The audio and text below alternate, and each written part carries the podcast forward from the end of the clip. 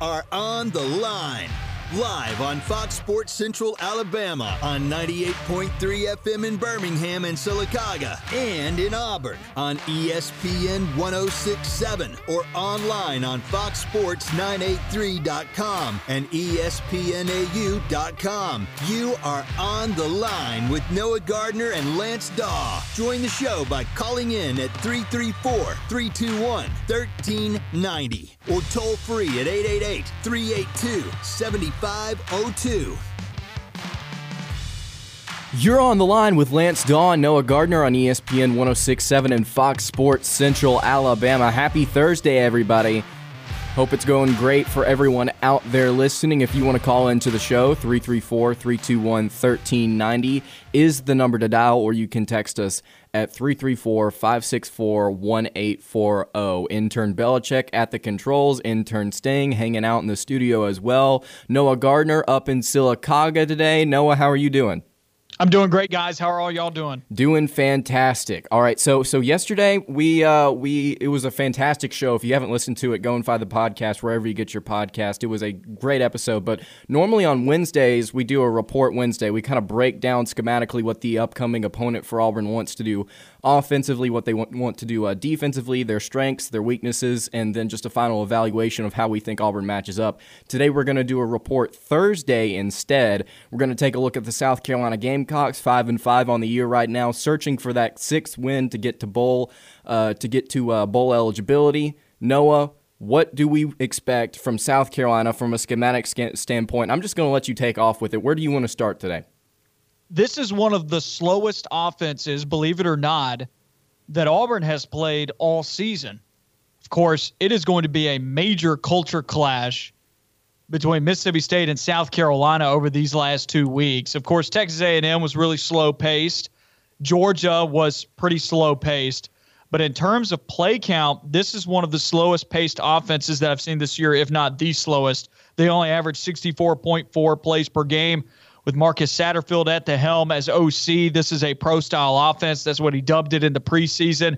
I don't think they've achieved quite what they've wanted to achieve out of the offense from a schematic perspective, but I think a lot of that's personnel related and due to the fact that they're on to their third string quarterback. And what I mean by that is Satterfield was very specific about what he wanted out of this offense at the start of the year. And he made the differentiation saying, this is not a West Coast offense, which I believe Auburn's offense represents or resembles a West Coast offense a lot more than what South Carolina's does. And he made the differentiation because he said he wanted to push the ball downfield a lot more than your prototypical West Coast pro style offense would. And the West Coast game is more about getting the ball out of the quarterback's hands quickly. It's a little bit more about the short game, those spot routes, bootlegs to tight ends and whatnot. Basically, what you've seen out of the Auburn passing game this year, aside from a few shot plays here and there. South Carolina wanted to move the ball more vertically into the intermediate and deep brackets, at least more than what they've done this year. They failed to do that. A lot of that has to center around the quarterback position, the revolving door that is there. Also, by virtue of the fact that they don't have an offensive line that can protect for very long, they don't really have the personnel on the offense to do what they want to do. But with time, I think they'll be able to get there. We've seen some bright spots for them. I think they pushed the ball down the field actually fairly well against Georgia earlier in this year, which kind of was maybe the area where you're thinking maybe someone can exploit that at some point this season, which nobody's actually been able to do that because of the Georgia front seven. But South Carolina is a team that wanted to do that. A ton of their quarterbacks got hurt. Now they're down to Jason Brown. And at this point, they're just trying to give him enough time to throw because everybody's coming after him. You look at their uh, their plays per game, like you were mentioning, really slow football team. They average about 63 and a half plays a game, which is 12th in the SEC. Again, like you said, just not not a very not a very fast paced offensive team. But uh, I'm going to be honest with you with the way the injuries have gone so far this season and the way that they're just trying to figure things out, I would not expect them in year one to try and really hurry things up as they are still trying to figure out just a bunch of different things on the offensive side of the football. Talking about specifically concepts here and what we expect to see from them schematically, you look at their yearly play share, like most teams in the SEC, inside zone read is their most popular play. It's also the most successful play that they run. Typically, it's either that or inside power. When it comes to throwing the football, Noah, you were talking about how they actually attack downfield relatively well. They either run spacing, which is curls and flats, or they run shot variations, which the most popular shot variation that they run is divide. And divide is essentially a divide route is essentially a seam read by the inside receiver that exploits soft area, areas of cover two and three. It strains the defense vertically and opens up the smash routes or creates a, a, a big play downfield on its own. The divide route reads the position of the safeties and takes advantage uh, of that downfield. So, like you were saying, they attack downfield relatively well, and their play share uh, reflects that. Well, divide forces a safety to make a decision to either cover the receiver that is running a deep in route or the smash portion of the route. Right. Or they have to go with the seam receiver that is running a go. Right. And that's why you read the safety because either the safety comes up to defend the smash. If the safety comes up to defend the outside receiver that's running the smash, then you have the shot over the top. Or if they stay back, there should be the ability for you to be able to hit the smash route up and over the intermediate portion of the zone defense if your receiver is able to get open on the initial cut against the outside cornerback. If they're running purely all zone coverage, though, you'll be able to read that safety. It creates that high low matchup between the safety, whether it's the free or the strong safety, depending on which side of the field that you're on. It's going to create that high low matchup that forces them to make the decision am I covering deep or am I covering shallow? And if you've got a quarterback that can make that read quickly, then that can be such a deadly concept. South Carolina's done it fairly well this year. It's the base of the offense, but unfortunately for them, they are down to their third string quarterback, Jason Brown, who look, nobody expected him to be good. Of course, when Doty went down with an injury in the preseason, they didn't go with Jason Brown. They went with a guy who wasn't even playing football at the time, and Zeb Noland. He was a coach. That'll kind of tell you about where this coaching staff viewed Jason Brown in the pecking order for the South Carolina offense. Even when it came to be his time, they didn't want it to be his time, or at least they wanted to try and find a better option. And so when you look at some of the splits for Jason Brown right now in his short time of starting for South Carolina, he's been successful. I mean, he's gone one and one. He beat Florida really bad, and he barely lost to Missouri. But his individual play and his individual statistics in SEC play, this is the worst quarterback Auburn will have faced. Teams are coming after him. They're blitzing a ton. He's been blitzed on 41% of his dropbacks. Subsequently, that's also about the rate that South Carolina is keeping him clean. They're only keeping him clean about 59% of the time. So when teams have blitz, they've also been able to get pressure on him. And he has not performed well against the blitz either. According to Pro Football Focus, he has gone 14 for 30 with 115 yards, 3.8 yards per attempt, two touchdowns, and one interception against the blitz. It's the 3.8 yards per attempt that kill me. Even when the pocket is clean, he's only averaging 6.7 yards per attempt. So he's really not even that good outside of the blitz. Of course, he's completing 71% of his passes when kept clean. So in the half of his dropbacks where he's not receiving pressure, he's been able to complete 71% of those passes. So I think there is the potential to dink and dunk Auburn, but it's a little bit different than what Mississippi State did last week because Will Rogers and the wide receiving core for Mississippi State is highly efficient at dinking and dunking, whereas South Carolina is still averaging just the 6.7 yards per attempt when they are dinking and dunking, which is not good. Auburn should be able to keep South Carolina in front of them pretty well in this game. I don't expect the passing game to be much of a factor for South Carolina in this one, unless Auburn plays a really pitiful game on the defensive side of the football, which I don't think you can rule out at this point with the way that they played last week and if you consider motivation a factor. Right. To look at some of the numbers that you were talking about there, talking about South Carolina uh, being pressured, they're currently third in the SEC in the amount of pressure that they have they have allowed this season, and this is just an SEC play. The two teams, by the way, that are worse than them, LSU and Alabama. Alabama is the worst team in the SEC right now in conference play in allowing pressure. They're also South Carolina is worst in the SEC in negative play percentage, and it's really held them back in in in a few games this season in terms of trying to get the offensive momentum going. Also, you noted the passing game, how it's not necessarily going to be a factor because South Carolina, like you mentioned, is in fact on their third string quarterback in Jason Brown. You broke down his numbers, but overall, South Carolina only averaging about 204 passing yards per game. That's 13th in the SEC. Yards per pass in the SEC, 6.1. I mean, offensively, South Carolina there there there are a lot of negative plays that are stalling drives and even when when they do get different things going at the end of the day offensively it's just not been enough to get over the hump against some of these more talented teams. But I will say something that you mentioned is there is the ability for South Carolina to kind of dink and dunk Auburn based on the concepts that they run. You also we, we were talking earlier about the, uh, the the shot variations but also something else I noted that I didn't really talk about a more popular concept for them is throwing into the curls and into the, into the flats just to get little little bits of yardage. So that's something that South Carolina could do. They could dink and dunk Auburn, and like you also mentioned, no, n- mentioned Noah, uh, Auburn uh, could be susceptible to a really bad defensive performance because we saw one last weekend. And something else that you brought up was a really good point is how badly does South Carolina want to win this game to get to bowl eligibility? And how badly does Auburn want to win this game knowing that they're playing with their backup quarterback in the season is not necessarily forfeit, but it's not going to end, at least it doesn't seem like it, in the way that a lot of people thought it would. I'll say this about South Carolina and the wonderful coaching job that Shane Beamer has done with his team.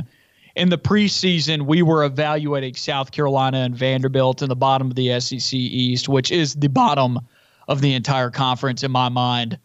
And you and I were saying, and we were noticing that South Carolina, talent wise, really isn't that much better than Vanderbilt.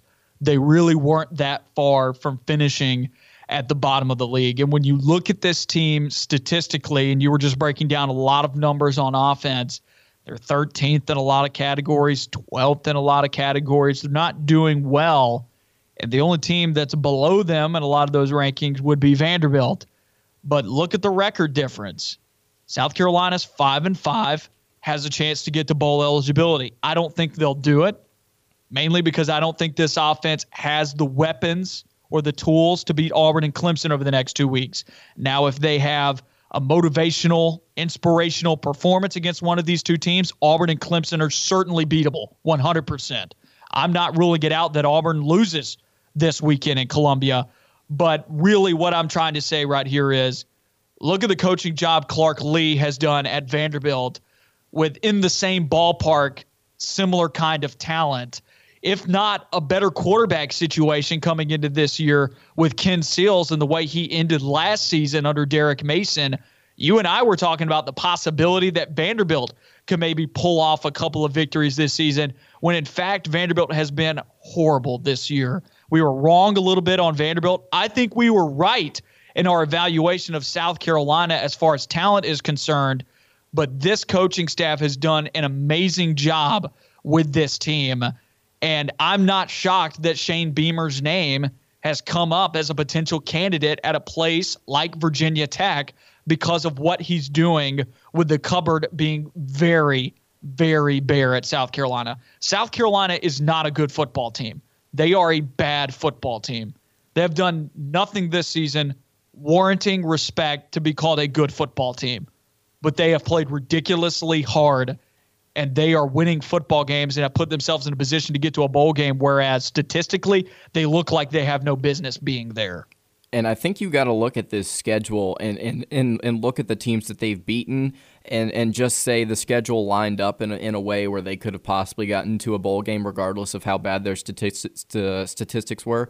I mean, they've beaten Eastern Illinois, East Carolina, Troy, Vanderbilt, and then Florida just a couple of weeks ago. And that Florida game was not it was not supposed to, at least according to preseason projections, go the way that it did. But South Carolina, like you mentioned, is playing incredibly hard, and Dan Mullen's team obviously uh, is not showing up to play football over the, these past few weeks, and South Carolina won that game. And then they Florida was 18 point favorites. Exactly. It, so, and then you look at the next week. I mean, Missouri uh, was at home against South Carolina, and South Carolina, despite all their offensive ineptitude, gave them a run for their money.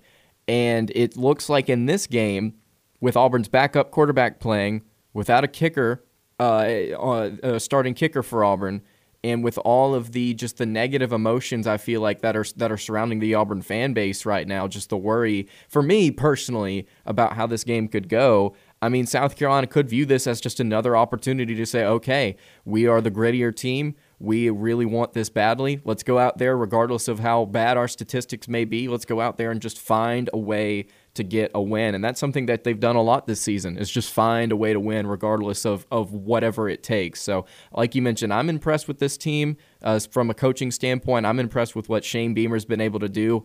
And it's, uh, it's very similar to the way that I, I viewed Auburn two weeks ago, which is if they can recruit better, then I think overall they're going to have a much better shot to contend in their division in the SEC. South Carolina, right now, you're looking at them if they can just recruit a little bit better. This coaching staff looks like they can take them a long way in the future.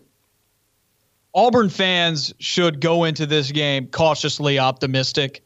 I like the matchup, and we'll detail why I like the matchup as the show goes on, as we're doing our report Thursday today on the South Carolina Gamecocks.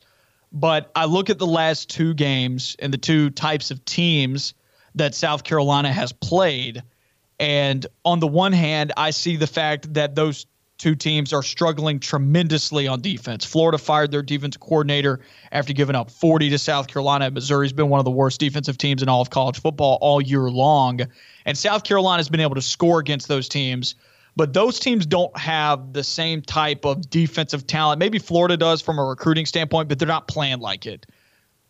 All the punchlines and jokes about the Auburn defense and what they did this past week, put all that aside. Look at the entire product that they've had this year and look at the talent that they've got on defense and how that talent has played across the entire season. Last week was egregious, no excuses. My dad said it to me really well yesterday. I loved this, and I'm going to carry this quote right here. My dad said that watching the game on Saturday was like watching a bank robbery and a cop was there to watch it happen but didn't stop it. And so I added to that saying that Saturday's game against Mississippi State, we all know what happened and we know why it happened, but we can't explain why the coaching staff allowed it to happen, right? right? Similar to the bank robbery analogy here. Yeah, we know what happened. The bank got robbed. But what we can't explain is why they let him rob it. You know, he was there. So that's kind of the reason why I think folks should be cautious going into this game is where is the locker room at? Where is their focus at? Where's their motivation at? And from everything that we have heard this week from media availability is that they're locked in. But we know without a doubt South Carolina's locked in, and they know Auburn's vulnerable, and they're going to try and go out and pull an upset. This would be an upset, without a doubt. If South Carolina beats Auburn, it's an upset. But I think this falls into a different category of game for them than them playing Florida or Missouri because Auburn's got players on defense. They've got Pappoe, they've got McClain, they've got Wooten at that linebacker core, which I think are the X factors in this game from a defensive standpoint, which makes me feel so comfortable about Auburn's ability to stop what South Carolina wants to do on offense because they're going to try and line up, they're going to try and establish the run, and they're not going to be able to do it. And then I don't think this passing game is going to be a factor, not because Auburn's secondary is great, but because South Carolina's passing game, regardless of who they're playing, is going to be bad. We're going to go ahead and take a quick break. Stick with us, Spectre. We'll get to your phone call on the other side of this break. You're listening to On the Line. Back on On the Line, Lance Dawe, Noah Gardner here with you on ESPN 1067 and Fox Sports Central Alabama. If you want to call into the show, 334 321 1390 is the number to dial, or you can text us at 334 564 1840. Let's go ahead and get to the phone lines now. Inspector is on the line with us. Hey, Spectre, how you doing? No, uh, I like that analogy. It wasn't mine. I got to give it to my dad on that one. Me and him had about an hour long conversation yesterday, and let me tell you, he ain't happy, and uh, I totally understand why. I guess the cop is Derek Mason, right? Uh, un- uh, unfortunately, we were talking about the defense. Yes. well, not all fairness to, to Derek Mason, there were other cops there too on the defense, and a head coach, if that's what you're talking about. The sheriff was there as well. I've got a question for you and your dad. Now, would the police commissioner fire that cop? You think? Uh, you know, if, if this truly was a bank robbery, yes, but it is football, so I think that's where we have to draw the line there, Spectre. I don't know. I think a lot of folks would like to see that move made. I still, and, and me and him did have that conversation also, where I basically said, I'm looking at the entire season, and Saturday, and Lance and I talked about this yesterday. Saturday was egregious. We've seen coaches fired for that if that was the last game of the season. But statistically, breaking down this year compared to last year, Derek Mason has done better than what Kevin Steele did last year with with the exact same players, and I think that has to count for something. The defense did get better this season. Yeah, uh, didn't you just moments ago say that that happened at Florida? Defensive coordinator got fired after the South Carolina game. He did. Yep. Yeah. Well, you know, I look at it this way: football, baseball, you know, a job's a job. And if you fail at it, you know, what's the point of keeping you? Yeah, I agree with you though on one on one point though. Uh, the players have kept Mason in the game, I believe. And I think he's done a good job in some games this season, like the Ole Miss game and the Arkansas game. I, I think he did fine against Penn State, aside from the pass defense in the Penn State game was bad, but it's not like they let Penn State score all over him either. Like I think the overall product this year has been good at times and bad at times. I understand everybody's frustration with the pass defense because it is death by a thousand cuts, and that's what Mississippi yeah, State did. So I get it. Yeah, you know I've said this before. Uh, I believe he's going to be retained throughout the season, and depending on what he does these last two games, and uh, again, you have to judge what's going on, what happens with the offense, not just with the defense, because the de- offense is really going to be in dire straits now. So that's not going to be on the defense's part. Now, if they do their job, they hold uh, South Carolina to so many points and we end up winning the game ten to seven. You know, so kudos to Mason for that. Yeah, and it's definitely a it's a different target now, and it's a different expectation with all of the injuries that you're talking about. It definitely changes the perspective of what a successful season is this year compared to what it was two weeks ago. So I, am with you there. Appreciate the phone call, Spectre. Thank you. That was Spectre on the line with us, and yeah, I I, uh, I like what he said there about Mason and just asking, would you would you let go of the cop uh, if if he was not not performing? It's got me there. That, that, does make a lot of sense. If a cop let a bank robber rob a bank, you'd fire the cop. Right. Interesting, interesting call from Spectre. Let's get back to the phone lines now. 334 321 1390. And Ed is on the line with us. What's going on, Ed? I'm doing good. Y'all still want to yell at me about how Auburn is going to romp on Texas A&M. This is the first time y'all taking my call, so I guess y'all want to tell me about that. Oh, Ed, we've been taking your call. You've hung up a few times before we've been able to get you back on air, but we appreciate you calling in. What do you got? Some thoughts on sports going on today? We're not going to talk about what happened a couple of weeks ago. I mean, we'll talk about the A&M game with you, but what what are your thoughts on what's going on with the Auburn team right now? Well, hush, and I'll tell you. Okay, first off, as far as them having problems with South Carolina this weekend, no, that ain't going to happen. they're not going to have any problems with South Carolina this weekend. As far as you know, really after what you just said, I you know, I don't even know if you guys are intelligent enough to even reason with. You had a guy on the other day, Troy or something, that y'all just sat there and agreed with that Bama is in bad shape because of debt. And y'all sat there and just listened to it and just ate into it. You guys are freaking beyond dumb. Well, Ed, we appreciate your phone call. Um, we're sorry that you disagree with us and that we're too unintelligent to have a conversation with. And if that's the case, then we'll just have to hang up the phone right now and continue on with our uh, incorrect conversation. We appreciate the phone call, Ed. Uh, we also didn't have a Troy on this week. We had uh, Jeremy Law, if that's who he's referring to when we were talking about the Alabama Crimson Tide, which, from a depth perspective on the O line, it's not going too well. It's not going too well. As you read out earlier, Lance, they are in the bottom of the SEC in terms of allowing pressure. And it's not hard to look at Alabama's offensive line right now and see the issues that they've got going on. Yeah, they are literally, quite literally, you can't argue with statistics. I'm not the one, I apologize if the way that I convey statistics is unintelligent, but the sack percentage in the SEC, Alabama is is fifth worst, and the pressure rate in conference play, that is the, the that means the allow the amount of times that pressure has been allowed on a quarterback, Alabama is last. So Bryce Young has been able to escape occasionally because obviously Alabama's sack percentage is not as as bad as their pressure rate, but they have been allowing quite a bit of pressure, and the statistics reflect that. So if it's a depth issue, uh, sure. If it's just a lack of talent issue, sure.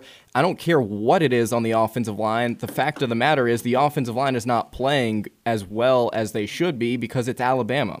So I don't I don't necessarily understand what his point was there. Um, but but you know it's it the way I view it. Alabama's offensive line has not been performing well this season, and it could be a mixture of issues. And about Auburn, um, I'm with that. I think Auburn's going to win this weekend. I don't know if we're not going to have any trouble. Of course, you got a backup quarterback going out there and a backup kicker, so I'm not going to go as far as to say that Auburn's not going to have any trouble this weekend. South Carolina's playing extremely motivated as opposed to Auburn. I don't know what Auburn's motivation is like going into this game. They may be incredibly motivated and play incredibly hard, but I think that it is fair to leave the door open that Auburn could get upset this weekend because we have seen crazier things. And I would say that 40 unanswered points last weekend was crazy. Yeah, if you thought the game against Mississippi State was any, any indication as to how the rest of the season for Auburn can go, you would be correct. I'm leaving the door open for an upset as well. Let's take a quick break, and on the other side, we've got Christian Clemente of AuburnSports.com.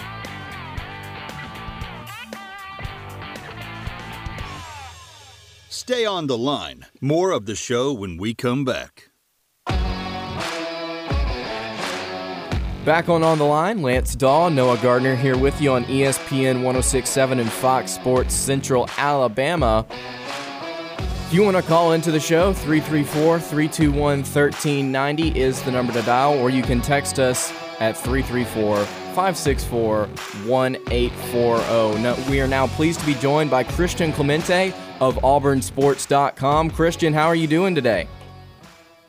I'm doing good. I wish I was in the studio with you guys a little bit, but you know, travel plans with South Carolina changed things a little bit, so I'm happy to happy to hop on the phone here for a little bit. Well, let's talk a little bit about this quarterback situation. Obviously, TJ Finley uh, is going to be starting for, for Auburn this weekend. What do you expect to see out of Finley, and what do you expect to see out of the Auburn offense this weekend?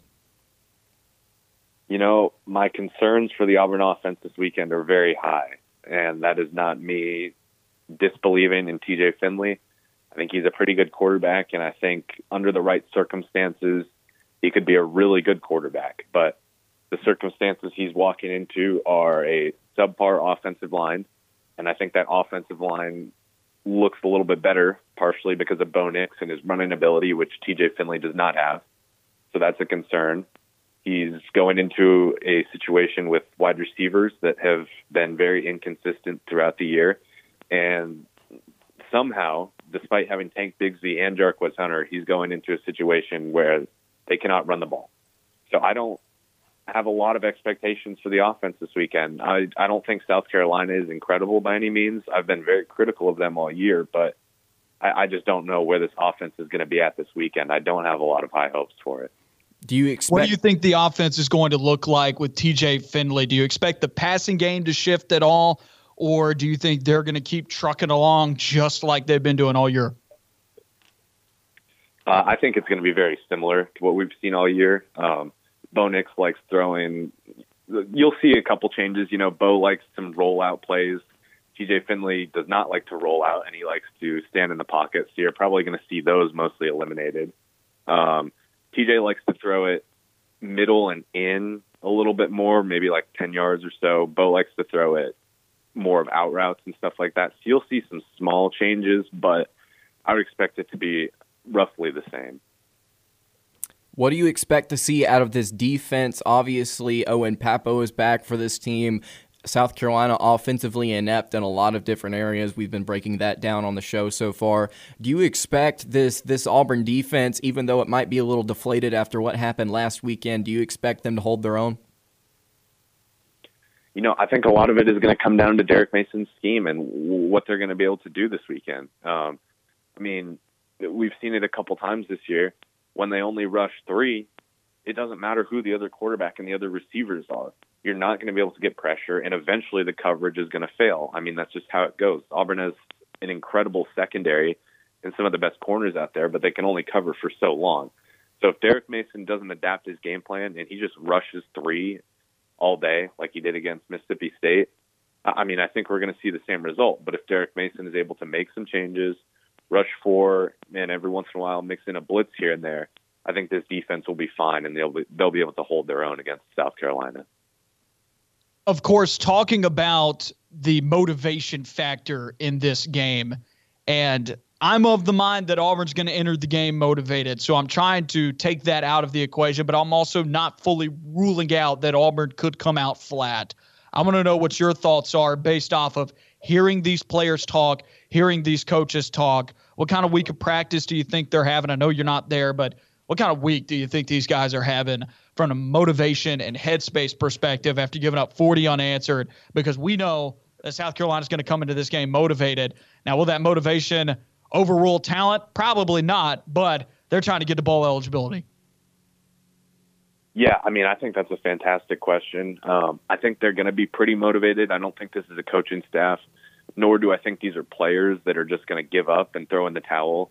And these guys also really like TJ. Not that they dislike Bo, but they like TJ and they want to rally behind him and do something and try and, you know, perform in his first start.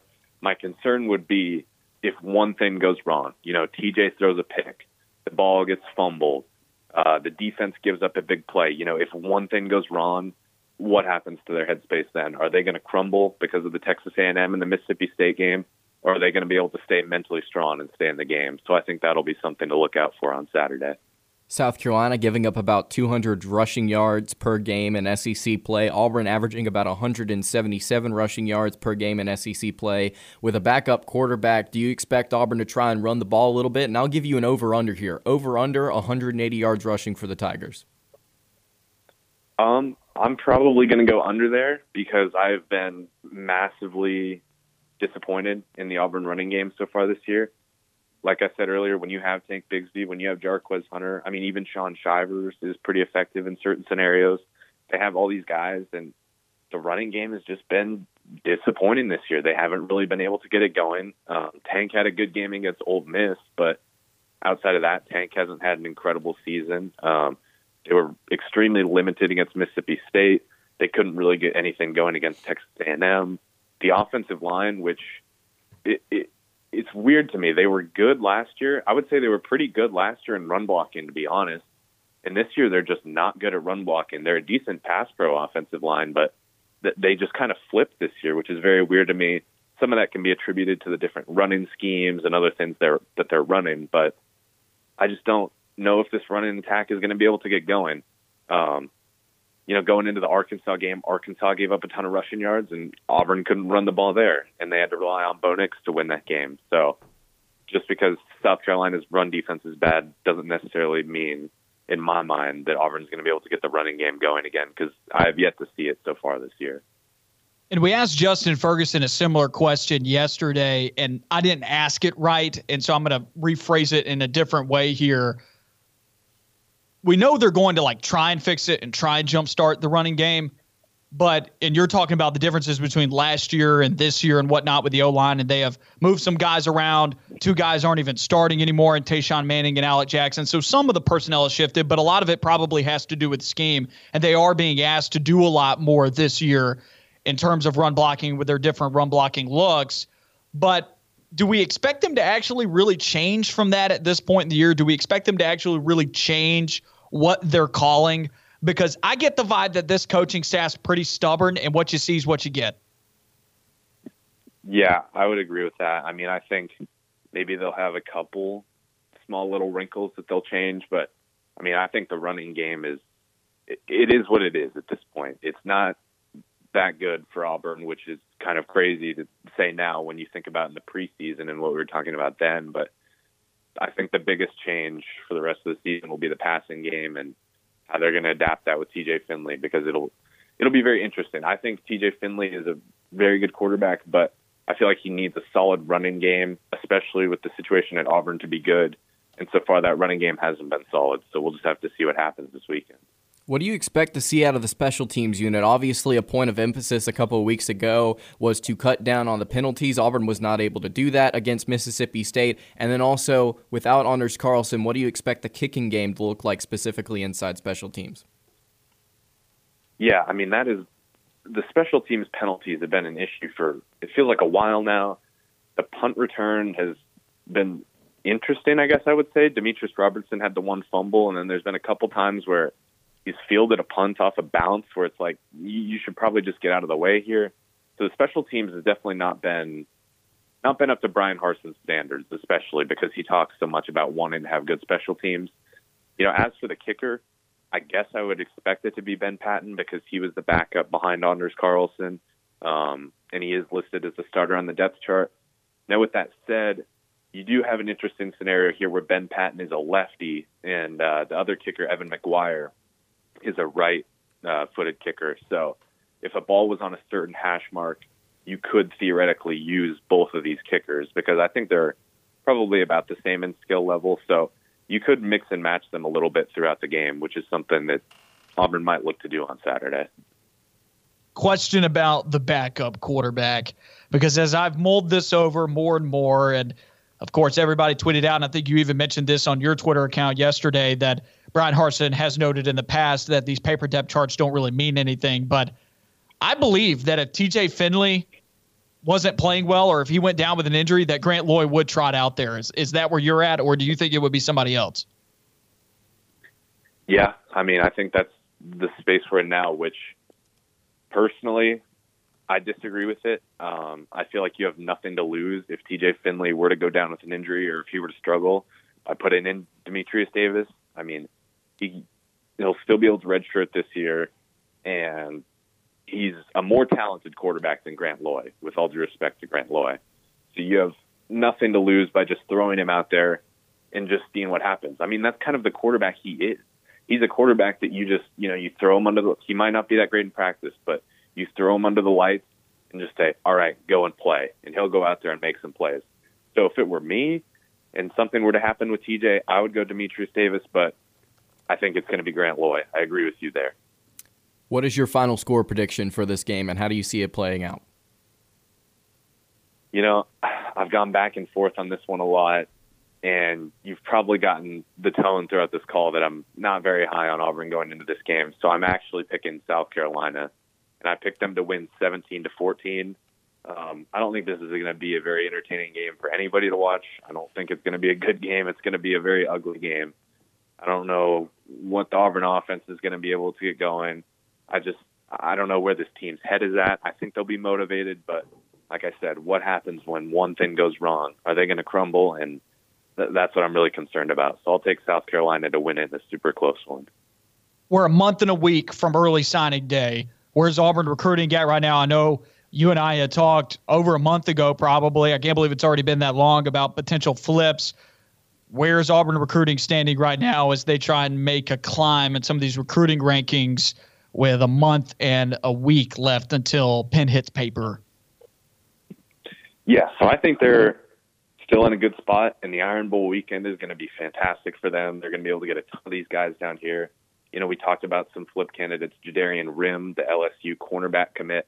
They're still pushing really hard for Trevonte Citizen, the LSU running back commit. I think that one's going to be a little bit tougher, but they're still trying there. Um, they're going after Robert Woodyard, the Alabama linebacker commit, and I've said for a while now I think he ends up at Auburn, which would be a fantastic flip for Auburn. Just kind of are the these like signing day flips, or are they flips that would happen before signing day?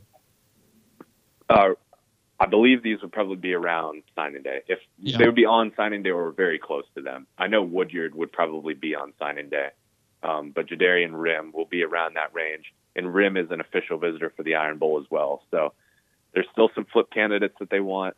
They're trying to get a Georgia five-star defensive tackle, Tyre West.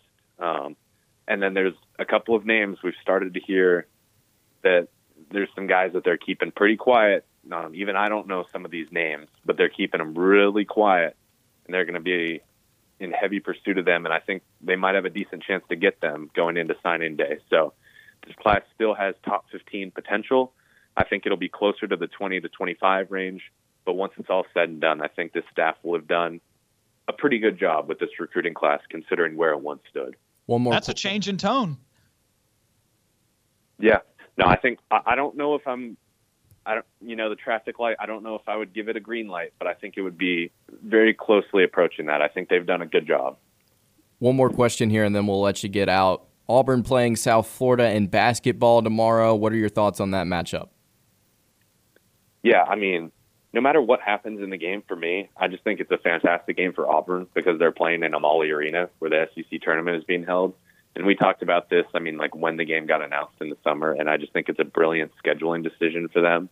Um, it'll be interesting to see how this team responds. They've already gone through some early adversity. You know, they were struggling against Southern Indiana, and then you look at the season opener against Morehead State, and they went through a second half lull, so they know what that's like. The ULM game, they learned what it's like to come out slow. So they're learning these different lessons as the season goes on, and this young, not inexperienced, but they don't have a ton of chemistry yet. So this young team that doesn't have a ton of chemistry, they're starting to learn these different things, and this will just be the next big learning opportunity for them. What's it going to take to go on the road and beat a decent USF team? And I think they'll be able to do that, but it'll be interesting to see how they come out and how the full game uh, folds out.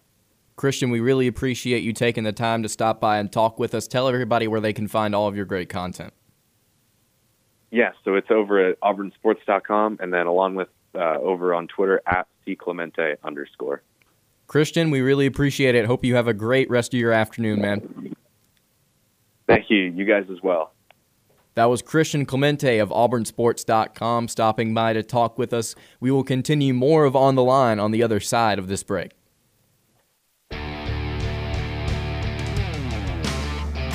Back on On the Line, Lance Dawe, Noah Gardner here with you on ESPN 1067 and Fox Sports Central, Alabama. I got about five minutes left in this segment here before we wrap up hour number one. It's been a great show so far. If, if you've uh, missed any of it, you can go and find the podcast wherever you get your podcast. Noah, before we wrap up the show, let's talk about what's happening in the sports world on television tonight. Obviously, some fantastic games in basketball yesterday, some upsets. You casually mentioned that George Mason might be a pretty good basketball team. They went and beat number 20 Maryland. What's going on uh, in the basketball realm tonight? I'll get to basketball in a second, but first, I want to make a note that my ESPN app wants to hurt me it says at the very top of my app on one of the stories, it says the most heartbreaking loss for all 32 NFL teams. Browns fans have been hurt a lot, but which one stands out the most? Why we gotta sing out the Browns? Why? That's all. Why we gotta sing out the Browns? And you know why we get why why do we have to sing out the Browns? Why am I bringing that up? Because tonight in NFL football is the infamous rematch of the Super Bowl 28 to three implosion mm. of the Atlanta Falcons New England Patriots, Atlanta Falcons tonight, Thursday night football, 720, Fox NFL Network. Patriots favored by six and a half. Do you think they cover? Yeah. I think they got a really good shot too. That's a big line in NFL football, especially at this point in the year for a four and five team hosting a six and four football team for you to be dogs at your own place by six and a half points. Mac Jones is playing really well. They're on a four game winning streak. The Pats have beaten the Browns, the Panthers, the Chargers, and the Jets. Two of those teams are one of those teams is good. Another one of those teams are decent, and two of those teams are not very good. One of which is getting better though, the Panthers. So the Browns are decent. The Chargers are a good football team, at least most of the weekend. So I think this is going to be a bad game for the Falcons at home. But then again, it's Thursday night, and you never know what happens on short weeks.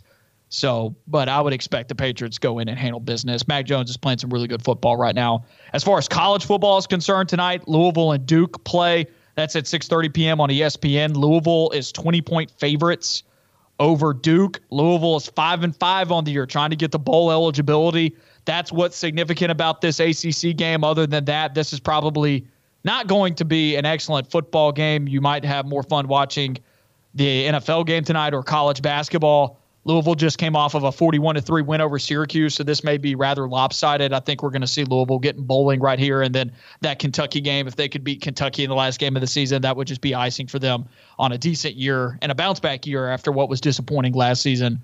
Um, college basketball tonight. Right now, 22nd ranked St. Bonaventure is locked in a battle with Boise State in the Shriners Children's Charleston Classic. That's got three minutes, 11 seconds left in the second half. ESPN2, Bonaventure up 63 to 61. I've been seeing a lot of basketball pundits out there saying that this stretch of games in this preseason tournament for St. Bonaventure, these games are going to affect them in the postseason as far as seeding is concerned. Honestly, if they're a bubble team, these games could be the decider of whether or not they make the postseason. Teams like St. Bonaventure, these games matter. Absolutely and whenever you're playing a team like Boise State, it definitely does matter. Uh, you look at the rest of their non-conference slate. Well, the, the the most important game I think they've got coming up after this is Northern Iowa, and I know that they just lost to Arkansas last night, but I believe they hit 17 threes. Uh, did Northern Iowa, so that's that's a team that if you're if you're able to beat that, that's a uh, pretty pretty impressive win on your resume, at least for a team like St. Bonaventure. Uh, you looking around college basketball tonight. Number 19 Ohio State taking on undefeated Xavier. That's at 5:30 p.m. on FS1. Looking at some of the other games here: the Myrtle Beach Invitational, ECU, Oklahoma at six. Any Marquette, other Ole Miss. Yeah, that should be a fantastic game right there. Marquette beat Illinois last week, or earlier this week, rather. Excuse me. That one's also in the Shriners Children's Charleston Classic, which is what I was bringing up with St. Bonaventure. Is like you know there are some good teams. Clemson and Temple are also in that tournament. That Marquette Ole Miss game, two undefeated, 6 p.m. ESPN two. Ole Miss is favored by three and a half, as well as another Gavitt tip-off game is Rutgers and DePaul at 7:30 on FS1. And DePaul's in a lot better of a place as far as their program is concerned in the Big East than it has been in recent years, and the same can be said about Rutgers. That could end up being a pretty good basketball game. Also, just ran, random side note about the uh, the Duke Louisville bat, or football game rather. Malik Cunningham, the Louisville quarterback, 13 touchdowns, five interceptions passing on the year, but he's got 16 rushing touchdowns. 16 rushing touchdowns as a quarterback. He's uh, pulling out. Who was the uh, who was the player for Navy a couple years ago uh, that broke the uh, FBS scoring record? The quarterback. I forget his name. Keenan Reynolds. Reynolds. Reynolds. Yeah, uh, he's trying to pull a Keenan Reynolds this season and just racking up all the rushing touchdowns that he possibly can. and just, Duke on the other end is trying to uh, break a record of giving up rushing touchdowns. Hey, there we go. so could be interesting. One more game, real quick. UAB undefeated on the road at South Carolina. South Carolina is only favored by three points. Come on, Blazers. All right, that's going to do it for hour number one of On the Line. Hour number two coming up in just a moment.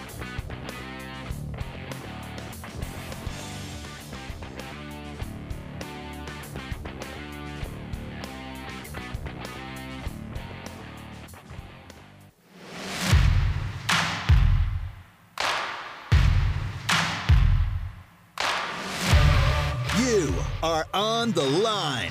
live on Fox Sports Central Alabama on 98.3 FM in Birmingham and Sylacauga and in Auburn on ESPN 1067 or online on foxsports983.com and espnau.com. You are on the line with Noah Gardner and Lance Dawe. Join the show by calling in at 334 321 1390 or toll free at 888 382 7502. Hour number two of On the Line, Lance Dawe, Noah Gardner here with you on ESPN 1067 and Fox Sports Central Alabama. Really appreciate Christian Clemente of AuburnSports.com stopping by in the first hour, predicting Auburn to lose this weekend. If you want to call into the show, 334 321 1390, and let's get to the phone lines now. And Travis is on the line with us. Hey, Travis, how's it going? Been better, guys. I, I mean, I, I feel that. yeah, uh, you, you know, uh, I guess that you know there is one positive thing I want to say is, is that Bo Nix, this guy, he led a touchdown drive on a broken ankle, and, and to me that that's some Tim Tebow type stuff. You know, Tim Tebow broke his leg in high school, continued to play in the game. Just a, a gutsy performance by him, and really, if you think about it, a gutsy season all the way around. I know this this guy is criticized more than anybody else on the field. But that kid is a, he's, he's a true Auburn man. He gives his all for the Auburn program, the Auburn family, and you, can't take that away from him. And you know, as far as Auburn goes, there's no there's no guy that you want. There's no other quarterback that you want running your program than a kid that you know grew up an Auburn fan. He he's die hard. He bleeds orange and blue. Uh, this poor kid's running for his life every play, and he was still able to put together some highlights. I mean, you know, 2021 Auburn, you know, their highlight film, 90% of the plays are going to be Bo Nix. I 100% agree with that. You know, it's interesting. When Auburn loses, it's Bo Nix's fault, at least from the public perspective. I'm not saying that's the way I view it. I'm just saying that people blame him. But when Auburn wins, he doesn't receive his fair share of credit. Correct. Yeah, and you know to get to get some of the negatives, and I know there's a boatload of them, and I won't. I try not to harp too much, but after the Ole Miss game, Harsin was was quote building a culture, and that's all. That's all you saw on Twitter. Harsin's doing this. You know, the culture, the culture, the culture.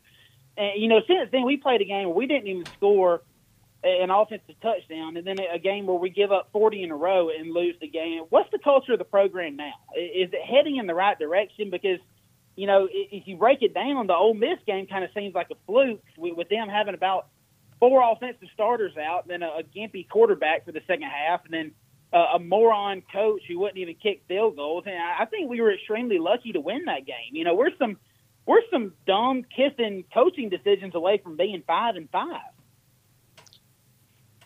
the motivation of the team right now, my vibe, at least from the media availability this week, and they're not going to get in front of the mic and say that things are going bad, but I think the team is still locked in and still practicing hard and still playing hard because individually, a lot of these players, they may be asked to leave, not in the fact that they that the coaching staff doesn't want them here, but they may recruit over their heads this offseason to get some new guys in. So I think they're playing for their jobs too right now even more so than, than just the team as well. I, I think they're still playing for the team and they're still playing for a good ending of the season, but I also think their jobs are on the line. And I think they've been on the line all year long. So I wouldn't be surprised if Auburn goes out there and plays really hard on Saturday. But I also think it is fair to question where the team's headspace is at. It, it could not be there. You never know. If Auburn goes out there and lays it flat. But the answer to your question, I'll say we've been here before this year. We were wondering about this after the Georgia State game, and they responded in the LSU game. And they went out there and won a big football game in a place where they hadn't won in over 20 years. And that game was the turning point of the season. Maybe, just maybe, even with their backs against the wall and a ton of injuries, they respond again. And that'll give you the answer t- about this culture. If they respond and they play hard and they look good and they win convincingly, beat them 40 to 17, which I don't know if that'll happen, but say they did, then we're going into the Alabama game not thinking that we're going to win, but at least we feel better about where the culture is at and that Auburn could win their bowl game, right?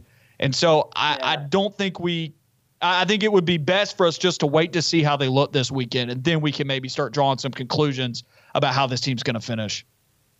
I mean, yeah, I mean, regarding that that Mississippi State game, we, we got we had a lot of recruits in attendance that we need to commit So I, I hope I hope that all of them got the hell out of the stadium with about five minutes to go in the first half before the students disappeared. Then the team decided to go all Atlanta Falcons in the Super Bowl on us. but uh, guys, you know the last two weeks we've been outscored seventeen to nothing and thirty three to six in the second half of those two ball games. What that tells me is that this coaching staff does an incredible job of preparation for the game, but they're borderline incompetent and making in-game adjustments. And you got to be able to do both. That separates the good coaches from the great ones who can kind of, you know, adjust on the fly and stop what you're doing and, and have a counterattack for it. And it, it doesn't seem like Derek Mason and Mike Bobo can do that. I've said this a little bit about Mike Bobo. I don't know if I've said it on the show yet, but it seems to me that he's really good on a script. But when it gets off the script, the offense gets a little vanilla. I haven't loved some of the things that have happened later into halves than the first 15 plays of each half because I'm with you. I think the team prepares really well for teams, which is awesome because I don't know if the previous coaching staff prepared as well as this coaching staff does. They do a great job scouting and formulating a game plan, but I think there have been some failures this year. I think that's a fair assessment to say there have been some failures when things have gotten off script. And uh, you know, my, my really guys, my only point about the South Carolina game is it's on the road, it's a night game, and this is something that a lot, not a lot of people are talking about. And to me, I think crowd noise is huge, and I think especially in college sports. I mean, college football and college basketball probably the two biggest sports when it comes to, to home field or home court advantage that you can have in all of sports. And uh, you know, TJ's never started a game in a full stadium. Uh, you know, he came in against Georgia State, but whenever he was starting for LSU last year, it was in those whatever 15, 20 percent capacities. And uh, so, you know, if their crowd is hyped up, ready to go, um, I think this weekend may be very difficult if we cannot run the ball. Now, you know, South Carolina, they're not great against the run. They're ranked like 90th in the country. I saw the other day. Um, so if we can, if we can get some, uh, if we can get some some yardage on the ground and really help him out and give him easy throws, I think we got a chance. I don't disagree with you. TJ Finley is the type of quarterback that doesn't need to be running for his life. And although he looked pretty good against Georgia State doing it, I don't know if he'll look good against an SEC team doing it, regardless of how bad South Carolina is or how low of talent they are in this SEC compared to other teams on Auburn's schedule this year. And I think they need the running game to make things easier on him. If Auburn can establish a running game over these final two games, I don't think TJ Finley will play bad. And then all of a sudden, you might have a game on your hands in the Iron Bowl. A couple of weeks ago, we all thought that Auburn was going to play Alabama really tight or had a decent chance to win that game. Alabama, fran- Alabama fans were all on the edge of their seats, freaking out that that was going to be another doomsday trip to Jordan Hare. I still think it can be that. They just have to get a running game going. That's the key. So I'm with you. If they can start running the football, the passing game becomes a lot easier. The problem is they can't run the ball. They can't run the ball against yeah. air.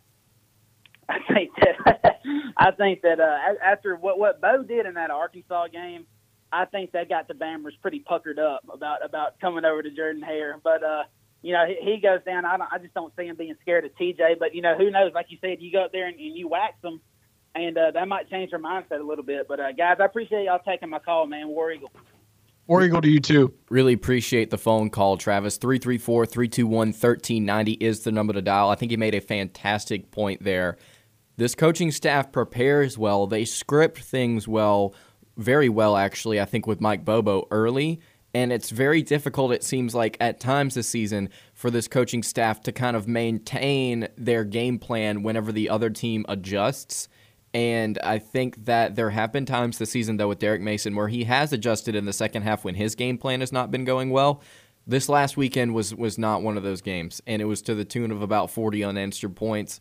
So I'm just really hoping Auburn, from a coaching staff perspective, is able to clean things up this weekend and they're able to come out of the gates playing well and they're able to finish the game playing well. It's going to be a really tough ask, especially with a backup quarterback uh, night game in a on the on the road in a hostile environment with a team that really wants to get to six wins.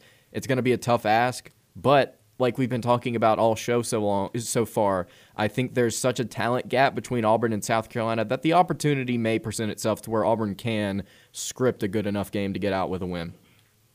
You know, there's some real evidence to show how good this coaching staff is at preparing and writing a script from an offensive perspective. Because look at how fast they started against Arkansas. Look at that first drive, masterful. And Auburn got up in that game, I think 14 to 3 at one point. They started the Ole Miss game fast, got up, I think 14 to 3 in that game. They started the Mississippi State game fast, got up 28 to 3 in that game. They started the Georgia game fast. I think from an offensive perspective, they didn't yeah. score, but also look at the opponent. They moved the ball down the field. And if John Samuel Shenker doesn't drop the touchdown, Auburn goes up in that game seven to zero right off the bat, and maybe the script plays out a little bit differently, or maybe the game develops out a little bit differently in that first half. We've talked about that a lot. I mean, you can look at a lot of games this year. Auburn got up on Penn State 3 to 0 first drive produced points. Auburn has produced points on their first drives a lot this season or at least early in the ball game they be, they have been able to put up some points. They drove the ball down the field against A&M on their first script. They didn't finish the drive, but you look at several games this year, a lot of games this year, Auburn's been able to start pretty quick. It's only been a few games where they actually haven't on offense. So that tells you that the script it's working. The preparation is working. They have just been unable to sustain that momentum for the span of an, an entire ball game. And the reasoning behind that, I, I, think my best explanation for why Auburn hasn't been able to sustain that momentum for an entire ball game is the running game. And that's why I'm kind of happy that Travis went there. Auburn can't run the ball for anything right now against anybody. They had an okay game against Ole Miss, but I don't think that they sustained that in the second half, hence why they only scored three points in the second half. Once this offense turns to the necessity of the running game, it has not been there. It's not. They don't have you back right now. The running game does not. And the passing game's been, I think, pretty good. I even think that the passing game was doing okay through the first quarter and a half of the A&M game, but then A&M realized that Auburn wasn't committed to the run and they weren't running the ball effectively. So the pass coverage got a bump from dropping more guys into coverage. Once they realized that that D line that they could stop the run with four, at that point the passing game was going to struggle. So the passing game, I think, is actually. I mean, you look at the stats. Auburn's averaging over 250 pass yards per game now, and the numbers keep going up on a week to week basis. They're actually throwing the ball pretty well before Bo got hurt, and maybe TJ will be able to pick that up and keep it going along. But if Auburn had a running game right now, you'd be able to sustain that momentum for the entire ball game and right now, when they have to fall back onto it, because that's still the base of the offense, they tell you that every week. The base is they want to establish the run and work everything else off of that. Well, the script at the beginning, it's very balanced. It's 50 50, and everything's working because the defense doesn't know what's coming. But after you get off that script, defenses know hey, these guys, at the end of the day, if we stop the run, we unfurl the whole game plan. And at this point, Auburn has not been able to figure out how to run the football. And until they learn how to do this, this offense won't be able to finish ball games. It's definitely a concern of mine heading into this weekend, is even though South Carolina's defense, the statistics may reflect that they have been prone to giving up a lot of rushing yards in SEC play so far this season. I just don't know if I trust this Auburn football team to go out and actually run the football well. Uh, it's it's definitely one of my biggest concerns, and like you just mentioned, Noah, a really good point there if they can't run the ball, what else are they going to be able to do? Because a lot of what they try and do offensively is going to stem off of trying to establish the run. So it's definitely a concern for me. We're just going to have to wait and see what happens. I personally, like Christian said earlier, I don't believe that Auburn's going to be able to run the ball in this game because, again, like I mentioned in, in games past where Auburn was expected to do so, they weren't uh, able to do it. We've got about three or four minutes left here in this final segment. Do you do you have any making headlines to? Uh, we we normally do making headlines in this segment. Do we do we have any headlines to get to? No. Let's do one, and then let's hit some more on the other side of the break. So I got right. one right here, and we will start it with latest bowl projections for Auburn.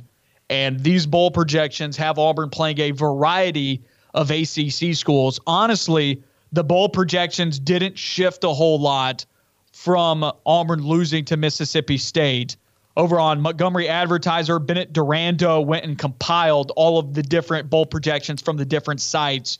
A lot of them have Gator Bowl versus Clemson or Gator Bowl versus North Carolina. The one that has Auburn playing North Carolina would be CBS's Jerry Palm, who also happens to be the bracketology expert for CBS. So he's basically their post game projection expert. Maybe if they would cover college baseball, he'd do that too. But right now, just mainly college football and college basketball. Um, ESPN has Auburn going to the Gator Bowl against Clemson. That's from Kyle Bonagura. But Mark Schlabach has Texas Bowl against Iowa State. 247 Sports' is Brad Crawford has Duke's Mayo Bowl against Virginia Tech. And then Athlon Sports has Gator Bowl against Clemson. So you look at it, Auburn Clemson is a trending bowl matchup at this point. And honestly, I think both of these teams, I don't know who Clemson's last two opponents are. I know they play South Carolina. I don't know who their opponent is this week. Honestly, I think for sure they both beat South Carolina. I think Auburn beats South Carolina, and I think Clemson beats South Carolina. I do not think Auburn beats Alabama. I don't know who Clemson's other opponent. Lance, can you find that real quick? They play at home against number 10 Wake Forest this Saturday. They are currently loss. a four and a half point favorite over Wake. Yeah, ridiculous. That's a loss. Wake's going to outscore them. I think it could be an entertaining game, but I have respect for Wake to be able to win that one. I don't know if Clemson's going to be able to find the points, and I think Wake should still be able to hit about 30. I don't know if Clemson can hit 30 on them, but then again, the Wake defense is is bad, so maybe it'll be a good game. I just don't see the four and a half point favorite. Is Clemson at home? Clemson is at home, and then also something else interesting to note: Justin Ross, who uh, who broke his foot just a couple of days ago, has officially announced he is uh, going to the NFL. So he is not coming back to Clemson. So yeah, they Clemson are wide receiver. They are officially without wide receiver Justin Ross in this game. And they've been so unimpressive on offense that it hasn't really mattered the opponent that they've played. It's been a them problem. Mm-hmm. And I don't know if I'm not ready to commit and say that Auburn's running game is going to fail against South Carolina. It's definitely an Auburn problem because they really haven't been able to run the ball against anybody. They haven't been able to run the ball against air, but they weren't terrible against Ole Miss, and they did break off a couple of big runs. Bigsby had a good game. South Carolina's right there with Ole Miss in terms of run stopping, so I wouldn't be shocked if Auburn's running game was sufficient enough to provide enough support for TJ Finley to be successful. That's why I think Auburn wins this Saturday. I think they will be able to get enough. It won't be awesome. It won't be more than 180, I don't think. But 150 is enough support for TJ Finley to be successful if he can get the ball out of his hands quick, if he can make the right decisions. And I think they're going to try and simplify some things for him in the passing game to where he's not going to be able to fail. South Carolina's just not a good football team. Auburn's talent's going to win out at the end of the day. It may not be 40 to 17 like we're all wishing. But I think Auburn can win 24 to 10, something like that, and win handy enough to where we're not sweating bullets at the end of the game, and where it'll be two touchdowns, and we know that the South Carolina offense isn't good enough to score at the end of the day to be able to win a tight ball game like this. But that's kind of my take right now on bowl projections is that Auburn's going to beat South Carolina, Clemson's going to beat South Carolina. Wouldn't be shocked if Clemson loses to Wake Forest, and then Auburn's going to lose to Alabama, so they'll finish out about the same. I think they'll both finish at seven and five. Maybe Clemson will finish at eight and four. Can't remember what their exact record is at this point, but I think they've already lost four games this year. So you end up sitting with two seven and five teams, and that sounds like a Gator Bowl to me.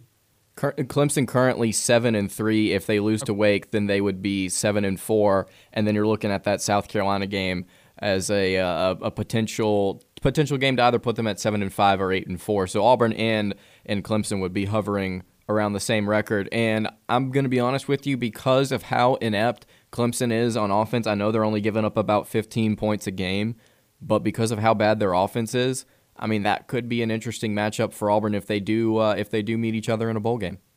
And I think Auburn's defense is good enough to bottle up that offense because, like you said, it is inept. The passing game is bad. If you think Auburn has had issues with running the football. Likewise, Clemson has had enormous issues throwing the football with whoever they put at quarterback, whether it's Uiagalelei or Phommachanh. They have issues on that side, and it really simplifies what you're able to do to stop their running game because you can stack the box. You don't have to respect the passing game. That would be an ugly football game. It would be a classic Auburn Clemson game that we've seen over the years because I remember in 2016 it was really low scoring. In that Chick fil A Bowl way back when, when Tuberville was still the head coach, that was a really close ball game, relatively low scoring. It's going to be a classic Auburn Clemson game. And then you think about 2017, that one with the 13 sack game. That one finished like 13 to 6. It's going to be one of those games if those two teams played in a bowl game. And I wouldn't be shocked if those two teams get grouped together. But that is a winnable bowl game. I wouldn't be opposed to playing that. Now, North Carolina, one of the other ACC teams that we've seen linked up with Auburn, that is a team that I wouldn't want to play. They play really hard for Mack Brown. They've gotten progressively better as the season has gone on. And I'm going to tell you, Sam Howell, although he has not had help from anybody on that offense, he still plays hard. He can run the football effectively, and he's got a cannon. And if Mississippi State could dink and duck Auburn, North Carolina could do it. So I would not want to play that North Carolina team from a defensive perspective. I think that would be a nightmare for Auburn. Now Auburn would be able to score on them because North Carolina's defense is horrendous as well. It's one of the worst defenses in college football. But that offense, I think, could outpace Auburn at the end of the day, just like Mississippi State was able to do. So, as far as ACC teams that Auburn has been linked up with, I would much rather play a Virginia Tech or a Clemson as opposed to a North Carolina. Let's go ahead and take a quick break. We've got more of making headlines on the other side. Back on On the Line, Lance Dawe, Noah Gardner here with you on ESPN 1067 and Fox Sports Central Alabama. Really appreciate Travis calling in, giving his thoughts on Auburn right now. If you want to call in, give your thoughts on the Tigers as they go and play South Carolina later on this weekend. 334 321 1390 is the number to, number to dial, or you can text us at 334 564 1840. We did not have time to get to all of our headlines in our Making Headlines segment. Noah, what's next? Coming up next year, I'm going to turn this a little bit into coaching carousel talk because that season is heating up a bit. But Lane Kiffin, if you're on Twitter, Lane Kiffin is trending. And it's not because he threw his play sheet into the air or he said, get your popcorn ready. It's because the rumor mill is beginning for him to Miami. Um, Slater Scoop. This is from Andy Slater, a verified account on Twitter out of Miami, Florida. 23,400 followers.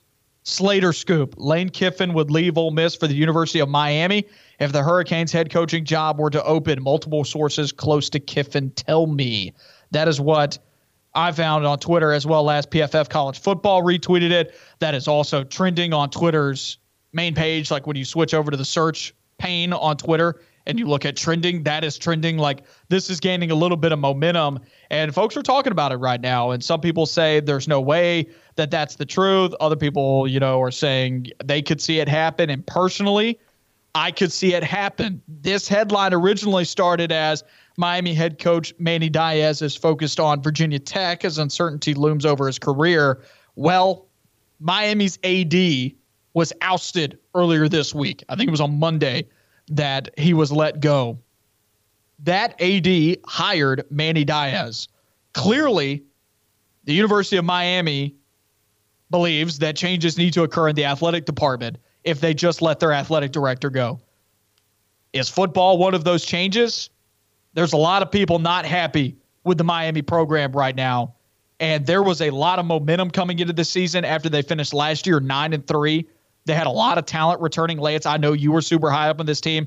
I respected them. I didn't think that they were going to be great, but I didn't expect them to do what they've done this year, which has them at five and five at this point with two winnable games. They play Virginia Tech this Saturday and they play Duke to round out the season. So they should reach bowl eligibility. And bowl eligibility was really in question about a month ago, but then they went on to beat NC State and racked up a ranked win there, and I think they beat Pittsburgh as well, right?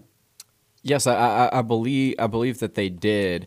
And right now, you know, you look at the state of the ACC. Clemson is is having a down year, but I'm sure they'll be back in the future. But if you can kind of get, if you're Lane Kiffin, after seeing what he's done from an offensive standpoint at Ole Miss, I mean, I'm sure you can get some better recruits at the University of Miami. That could That'll be help. that could be a really fun division to watch with him in it. Well, think about where he came from. Came from Boca Raton, Florida. It's not that far. It's right there in the shadows of Miami. It's in that part of the state. He's coached in that area before. He knows the area well, and I'm sure he's got connections with the recruits in that area. Now he would have the brand. If he were to go to Miami, he would have the brand that is necessary to rope off Miami like it was in the 80s and in the 2000s from a recruiting standpoint. And he's a very charismatic dude. You're going to be able to get the athletes in that area to be able to want to come to Miami because of the scheme. And all of a sudden, Miami becomes very dangerous because we know they have talent on the roster. They don't recruit horribly right now. It's not as good as it can be, but they don't recruit horribly. They get athletes, they get good players they're just not being developed out and they're not playing to the level that they should be. and that many agree that they should be at the University of Miami, that's a division that's ripe for the taking. North Carolina is having probably their best stint of recruiting with Mack Brown, but they're still five and five right now and having to rebuild out of a disappointing year this year. Virginia's up and down. Miami is up and down. Georgia Tech right now is irrelevant. That division is up for grabs. The Atlantic's the tough division because Clemson's there. And NC State can have a good year every once in a while. And apparently, Wake Forest wants to be the top dog now. And Wake Forest has had a couple of bowl appearances in recent memory. They have not just come out of nowhere. They've been pretty decent. They just haven't been undefeated decent, right? The ACC is ripe for someone to take it over. And Miami is one of those teams geographically, culturally, and recruiting wise that have the ability to take over the conference because we've seen it before. Don't tell me that it's not possible. This team potentially, this program potentially had one of the best teams ever to play college football back in the early 2000s. And they had some dominant teams back in the 80s and the 90s as well. So don't tell me it's not possible. It can happen again. And I definitely could see Lane Kiffin being the coach to do it. So I believe that he could go there if Manny Diaz is let go. And honestly, that probably should be Miami's top target. I don't know who else you go after other than Mario Cristobal.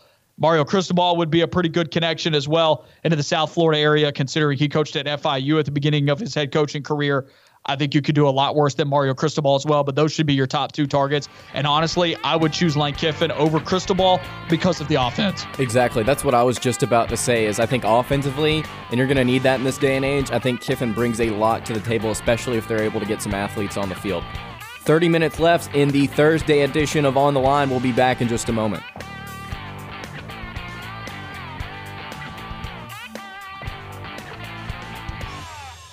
Stay on the line. More of the show when we come back.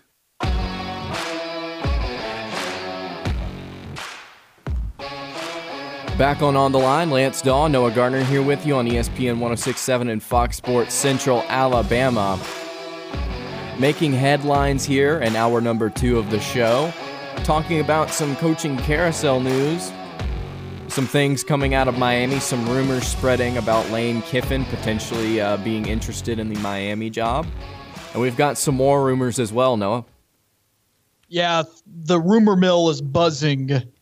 And maybe I shouldn't call it the rumor mill, but things are trending about Michigan State at LSU right now. And Mel Tucker went on the record and said that Michigan State is a destination job, not a passing through location, not a place that he was looking at as a stepping stone, which maybe brings into reality that he is going to take that $95 million deal over 10 seasons at Michigan State, which you know that Michigan State isn't opposed to security because they held on to Dantonio for a long time with disappointing season after disappointing season.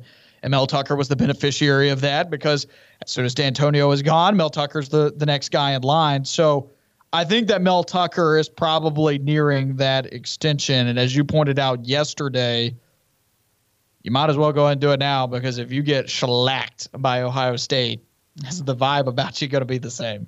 Yeah, that's that's exactly what we were we, we were we were talking a lot about Mel Tucker on on yesterday's show, and I was saying I don't know if this is necessarily a good move for Mel Tucker. If it were me personally, I would definitely be weighing my options. But then we started to think a little bit more about it. It was like, well, if you're going to take an exten- an extension, there's a lot of time pressure on making these decisions, especially with Ohio State coming up in just a couple of days. If you're going to take an extension for for that much money, go ahead and do it now before you potentially get blown out because the offer may not be the same after you lose that game.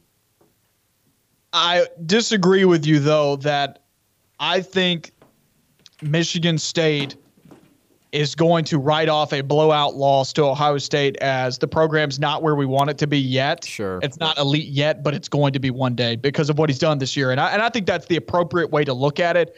But the unwise decision is to throw a $95 million bet on it, you know? Yeah, I, I just don't know if, you know, if this is the peak of Mel Tucker at Michigan State, right? I don't know if he's going to have uh, a season that is m- more successful than this. Or if he's going to consistently be able to. Exactly. So I, it's just, a, it's a really big gamble uh, for for Michigan State, and we'll just have to wait and see what comes out of it. But what's come out of it so far is uh, ninety five million dollars into the pockets of Mel Tucker.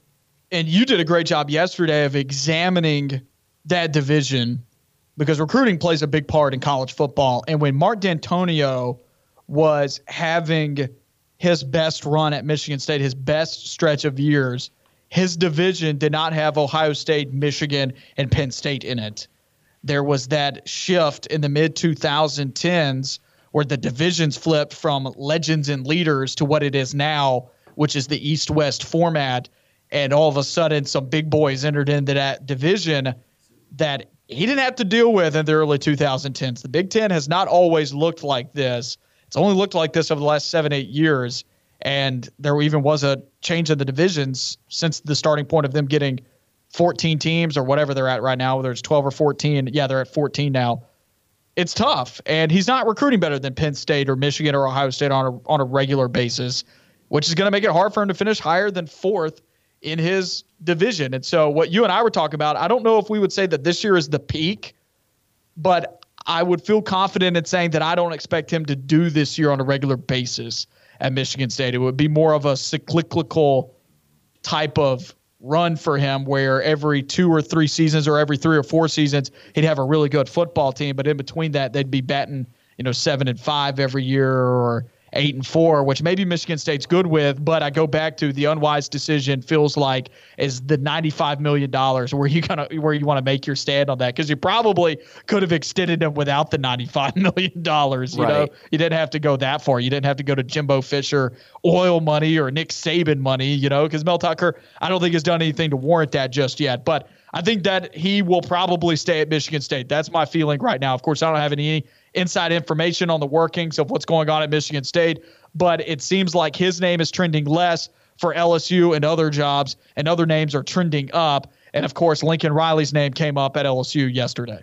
I also, real quick, want to say about Mel Tucker. Maybe the reason that Michigan State threw that much money at him is because they understand that he is a prized possession in the coaching carousel right now, and they're just willing to take that big of a risk. They're like, well, these other teams are probably going to be offering similar amounts of money, so let's go ahead and throw this money at him. And speaking of similar amounts of money, like you just said, Lincoln Riley, it was announced earlier. I believe J Boy was the one that said that he's heard this. The the uh, the J Boy show, Jake Crane said that he heard that Lincoln Riley has been offered uh, 96 million, I believe, for eight years from LSU. I don't know whether or not that is true, but it it was talked about uh, on, the uh, the J Boy show, so I think it's definitely an interesting talking point.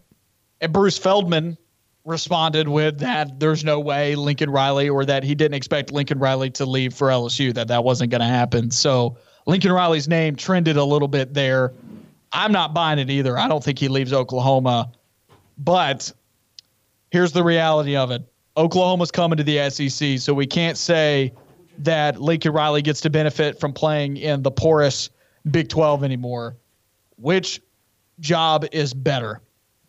LSU or Oklahoma, with both of those teams being in the same division down the line.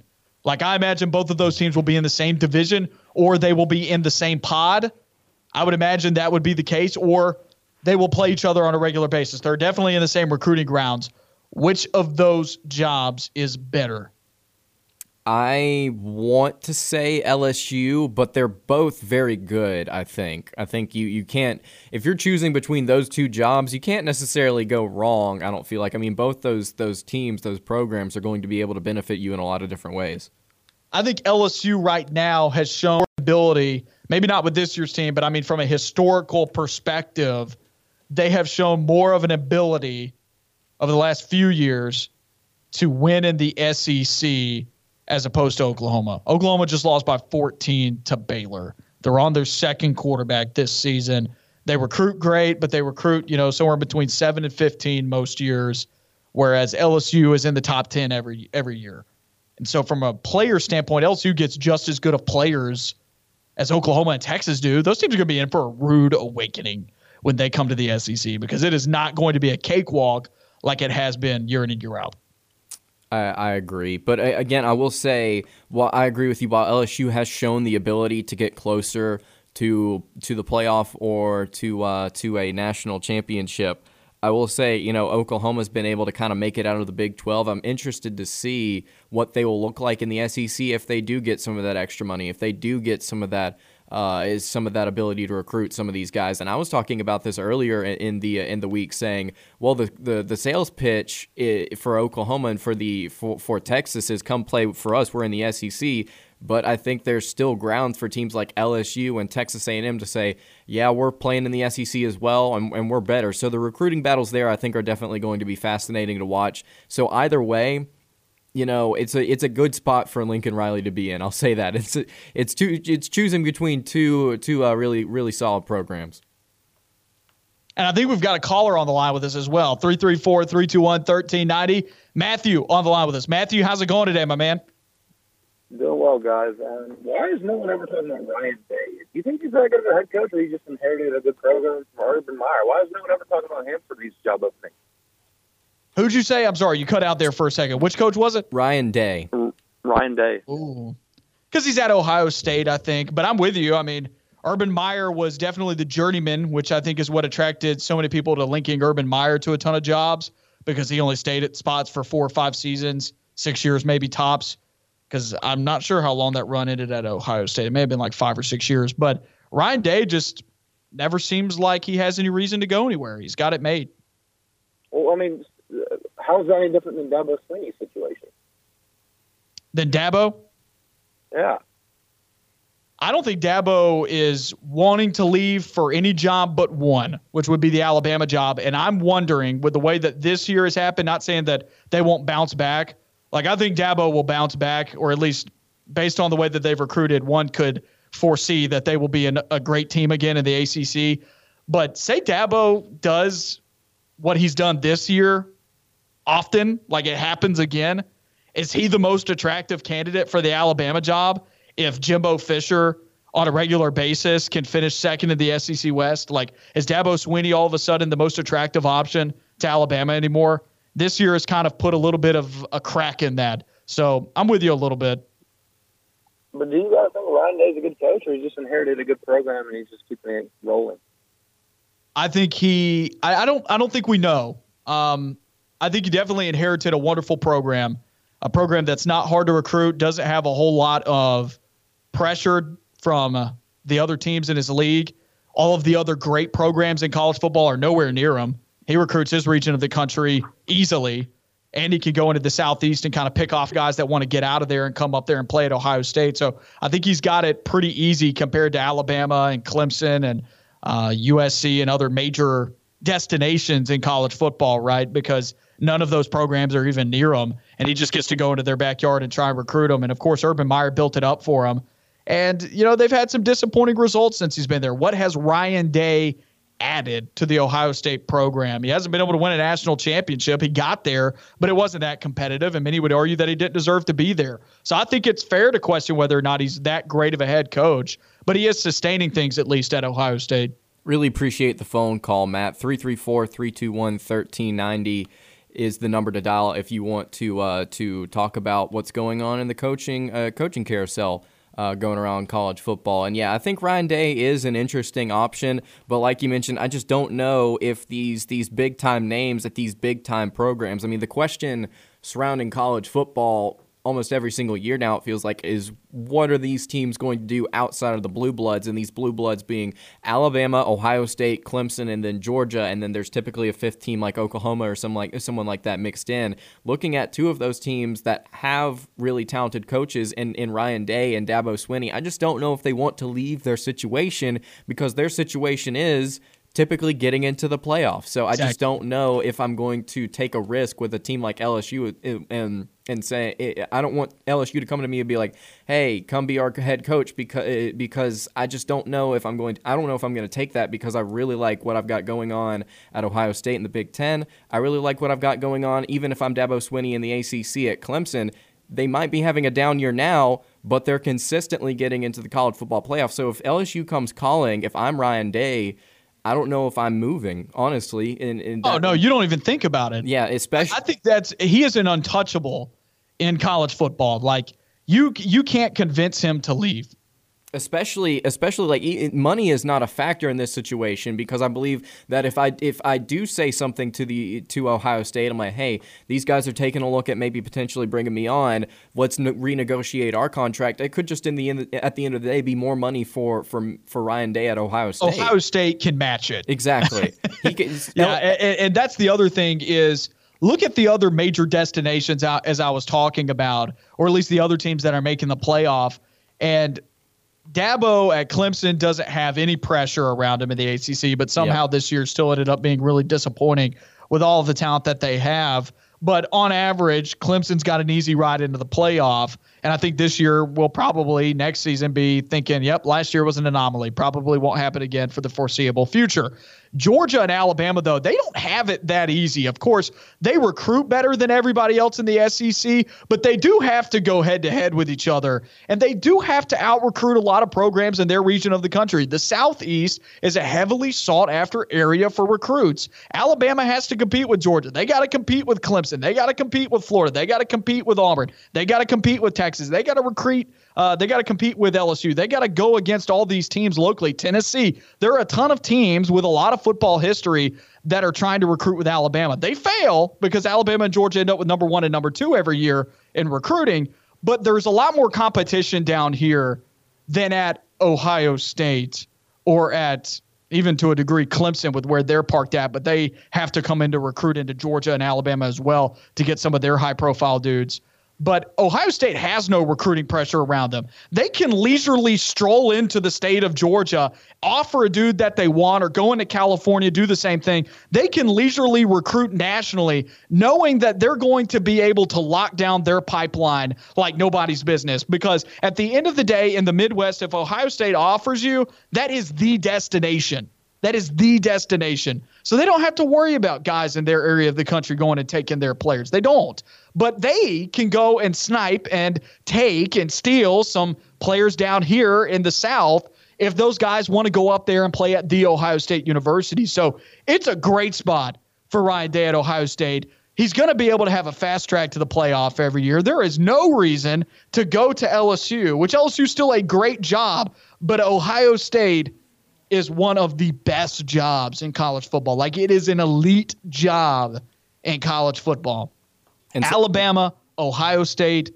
I don't even know if I'd put Georgia up there right now. I mean, Kirby's elevated elevated it to that level, but there's why why would you go and subject yourself to the competition that you have to in the SEC when you can be at Ohio State and not have to do that, right? And Ohio State has won a national championship in the last decade. They've been to another one. Don't tell me it's not possible for them to win natties. It can happen.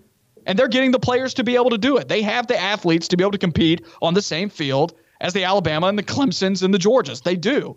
And, you know, Georgia's a great example to talk about why I don't even know why I'd want to go to Georgia from Ohio State because they've struggled themselves to even make and win national championships. They didn't even make it to the SEC championship last year. You know, they lost four games last year. So I don't even know if you can you, like Ohio State is it's Alabama and it's Ohio State for the two best jobs in the country, and then Clemson's right there with them as well. I mean, it, it is those three jobs, and I don't think that those coaches, uh, I don't even think that those coaches would remotely even consider leaving. Of course, not Nick Saban, but uh, there's one job that I could see Dabo leaving for, and there are no jobs that I could see Ryan Day leaving for, unless for some reason Alabama wanted him. But that doesn't even seem like something that could happen. But I really enjoyed that phone call. You can see how excited I got. Matthew, thank you for that call. That was awesome. I love talking about coaching carousel stuff. It's a lot of fun for sure. And I think that, you know, I don't know if the question would be asked, but if, if this question was asked, well, why would uh, why are we looking at potentially moving a guy from Michigan State to LSU if somebody from Ohio State wouldn't want to go to LSU? Michigan State is trying to survive in the exact same division of the Big Ten Conference that Ohio State is in. So it's there's definitely a tier level here, like you were just explaining, uh, like I was saying a few minutes ago. There's there's definitely tier levels here. Ohio State, Clemson, Alabama. You could throw Georgia in there they are on their own playing field. Anybody outside of those teams, you know, when it comes to coaching carousel stuff, right? You just kind of mix. You you can mix and match between coaches. So going Mel Tucker going from Michigan State to LSU is not as far fetched as Ryan Day from Ohio State going to LSU. Again, like you, we were just all saying, it's a much more uh, stable job, much more stable environment. Let's go ahead and take a quick break. And on the other side, we wrap up the Thursday edition of On the Line. Wrapping up the Thursday edition of On the Line, Lance Dawe, Noah Gardner here with you on ESPN 1067 and Fox Sports Central, Alabama. Really appreciate the phone call we had. And the question that was asked was Is Ryan Day good enough to go coach at a place like LSU? And Noah, you were talking about it. We were just kind of discussing here. Well, we don't necessarily know if he would be willing to go to a place like LSU because of how stable his job currently is at Ohio State. But we didn't really necessarily get a chance to dive into is Ryan Day a good head coach? Your answer was you didn't necessarily know that we have the answer to that yet. What are, what are some more thoughts on Ryan Day? It's funny how Lincoln Riley and Ryan Day's careers have ran parallel with each other. They both inherited programs from two of college football's greatest coaches to have ever coached the game, Urban Meyer and Bob Stoops. And of course, um, you know, both of those guys have some championship rings, have some championship trophies, and they both inherited programs that were really well built out. Now, Bob Stoops did it over about a 15 to 20 year period. Urban Meyer did it over about a five, six year period at Ohio State. But regardless, the two programs were built out when they both took it. And I had questions about Lincoln Riley when he took over at Oklahoma because I was like, well, look, yeah, we know what Bob Stoops did, but what is Lincoln Riley going to add to the program? And I think looking at Oklahoma, he hasn't added anything. Lincoln Riley hasn't. Has Ryan Day added anything either? He sustained it the only thing that he could add is if he could win another national championship, right? Lincoln Riley hasn't even been able to make it to a national championship recently, you know? At least Ohio State made it back to one. So I think Ryan Day is definitely, I definitely believe both of those coaches are good coaches. They are. They are good coaches. They are in the top tier class of coaches in college football. I believe that. But are they as good as their predecessors? No. And are they, and I don't know if we can really evaluate them in comparison to like Kirby Smart or Nick Saban because they didn't have to build programs up. And honestly, I think they're worse coaches than I, I think those two are worse coaches than Nick Saban and Dabo Swinney and Kirby Smart because all three of those coaches had to build up programs. The other two coaches at this point, they've just had to sustain it. And Lincoln Riley, look, man, I'm he, he recruits better than everybody else in the Big 12, and he loses to Kansas State and Iowa State on a regular basis. All right. He just lost to Baylor by two touchdowns. I think uh, that that's my answer about Lincoln Riley. Now Ryan Day wins easily. That's going to do it for the Thursday edition of On the Line. If you missed any of the show, go and find the podcast wherever you get your podcast. Tomorrow, we'll be making our picks for the weekend. Going to be previewing Auburn's matchup against South Carolina. Going to be uh, giving some final thoughts on what TJ Finley and the Tigers are going to be able to do. We will see you guys tomorrow.